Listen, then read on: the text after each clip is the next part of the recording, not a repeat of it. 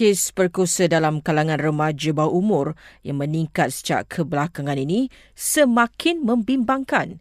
Menurut PDRM, walaupun atas dasar persetujuan bersama, namun ia tetap diklasifikasikan sebagai kes rogol kerana melibatkan pelaku bawah umur.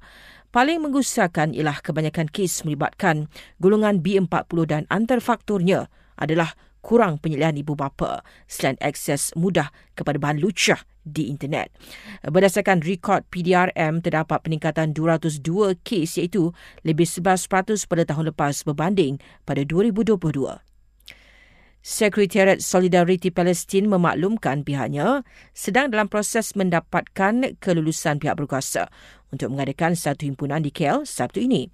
Ini selepas polis Wang Semaju memaklumkan setakat ini pihaknya belum terima sebarang pemakluman atau permohonan daripada pengancur.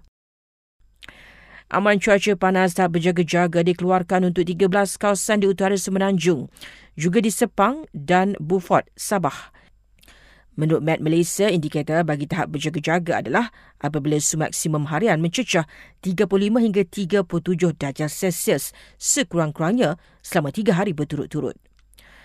Dua individu ditemui meninggal dunia dalam kereta yang diparkir dekat sebuah stesen minyak di Rompin, Pahang.